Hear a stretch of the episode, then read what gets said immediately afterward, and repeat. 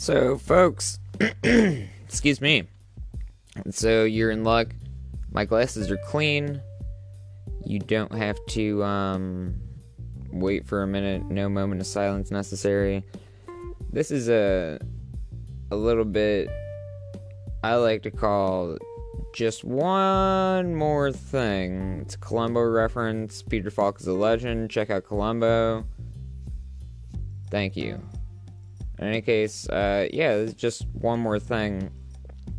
I have kind of an issue with uh, Facebook and the way they try to uh, direct the dispersion of news stories.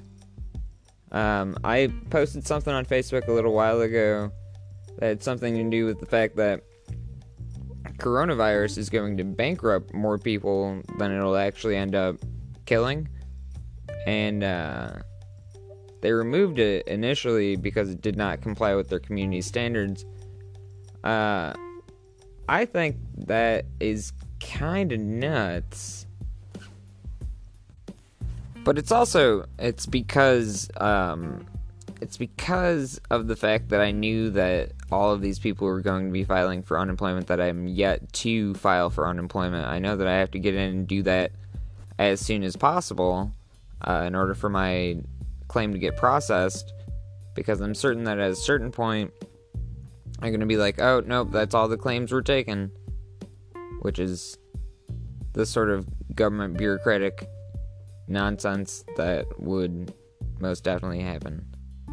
I wonder if the unemployment funds are coming out of the individual employers' unemployment insurance payments, or if the government is going to reimburse these small businesses for the impact of something that no one really had any control over.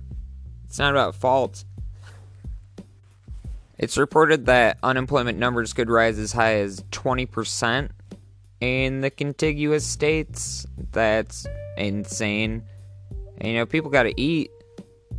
That's why they're stocking up on toilet paper. Also, these unemployment websites are crashing because the number of claims is too much for them to uh, take on. I mean, that's another reason that I didn't jump at the opportunity to file for unemployment. Uh, because people need money. And you're lying to me and to yourself if you think that they're going to see that money before six months from now, if that. Whatever the case, um, this is Nick O. Post. This is just one more thing. I don't know how many things I talked about. I have a short term memory loss problem. Get it? Alright, uh, Nick O. Post in the middle of it. Just one more thing.